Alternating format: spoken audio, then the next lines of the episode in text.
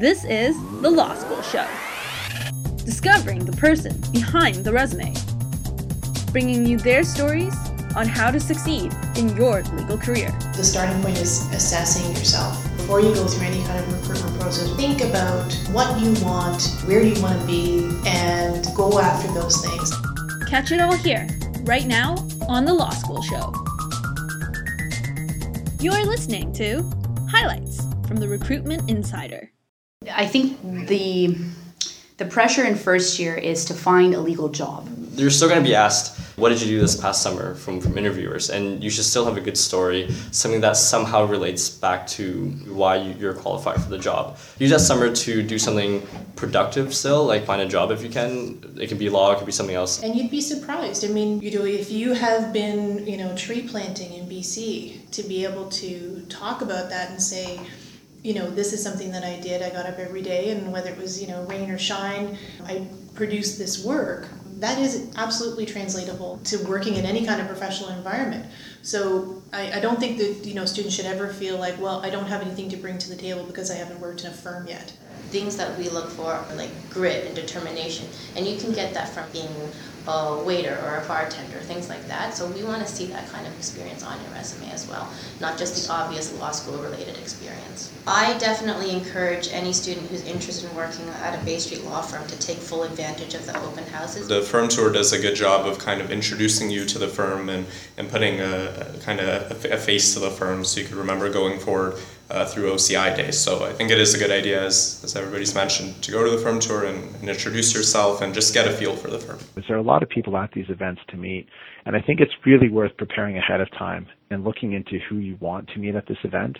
Don't just stick to your comfort zone. If you have a niggling question about working in the public service, go and start asking questions because it's an opportunity now to find out if you think you might want to work in the public service. I think it's important to call the firms and speak to people and really show that you're interested in the firm. You can't just let your application sit there. The entire world is applying for these positions. And if you show no interest, if you do not call them to inquire about duties you will have or who else is in who else is in the office, how does the office work, if you don't inquire and be and are interested, and there is no reason anyone will take you. Research and information gathering is really important. Where possible, if you can speak with either current articling students or uh, students who have summered at particular firms who are now back at law school, so tap into your upper year students.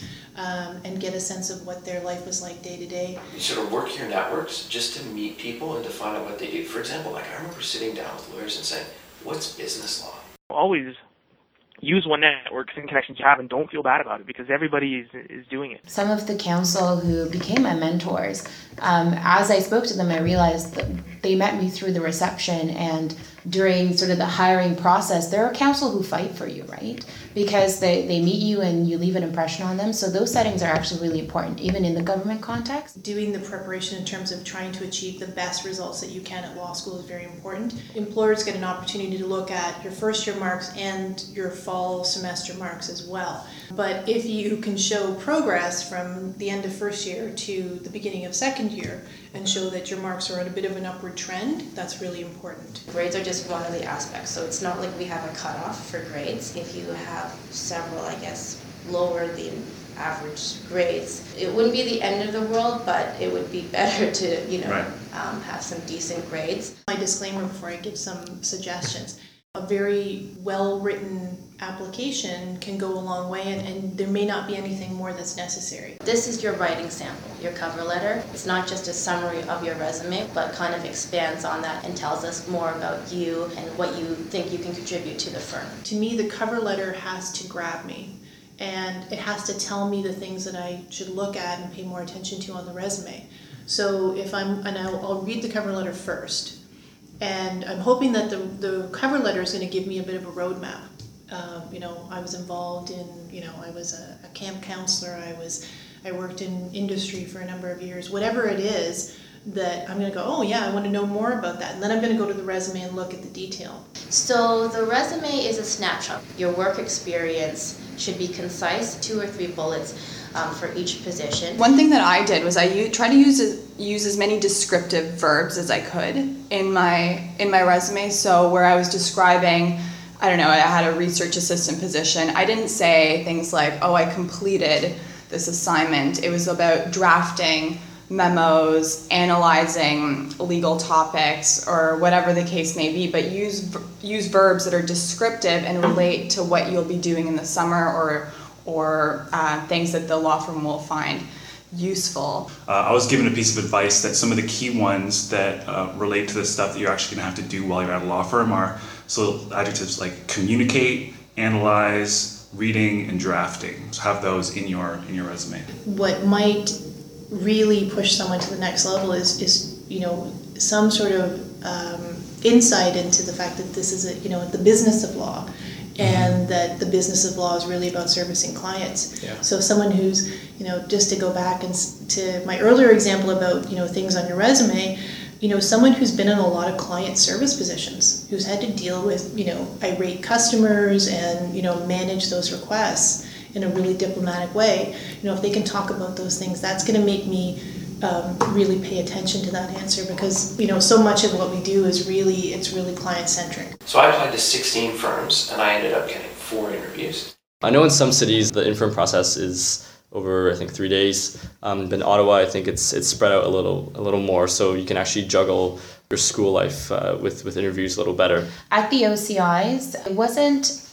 really substantive. It was just a lot of questions on my resume, actually. Okay. It was sort of conversational, but at the same time, they had already looked at my resume, highlighted a few things, and wanted to ask me questions about that.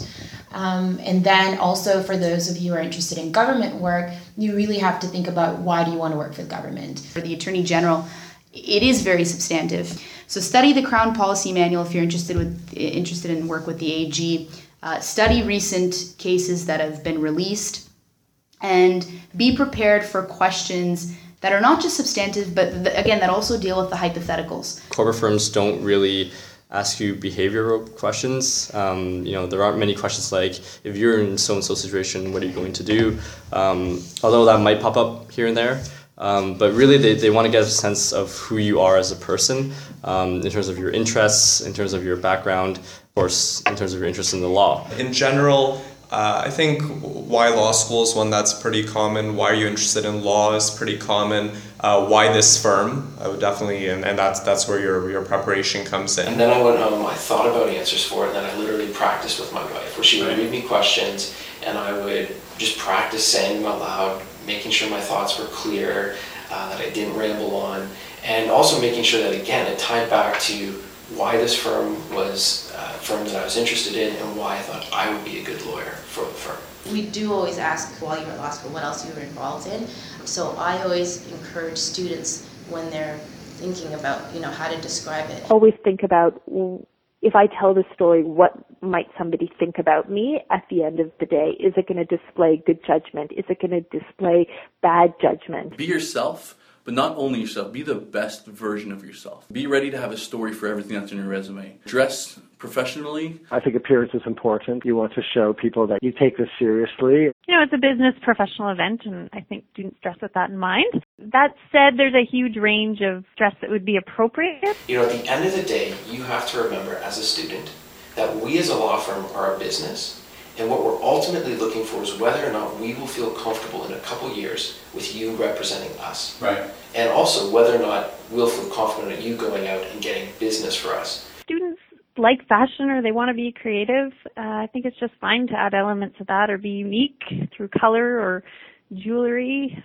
You know, students want to wear a bright yellow blazer. I think that's awesome. So much of being successful in a recruitment process is being able to allow recruiters to see who you are and what you can offer. And if you're trying to be ultra professional or, you know, behaving in a way that isn't necessarily true to who you are as a person, then that's going to really translate. And we will, as recruiters, pick up on that.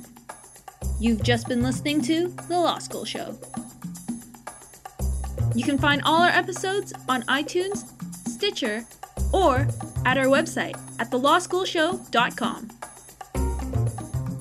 If you liked what you heard, like us again on Facebook and get the latest updates from The Law School Show.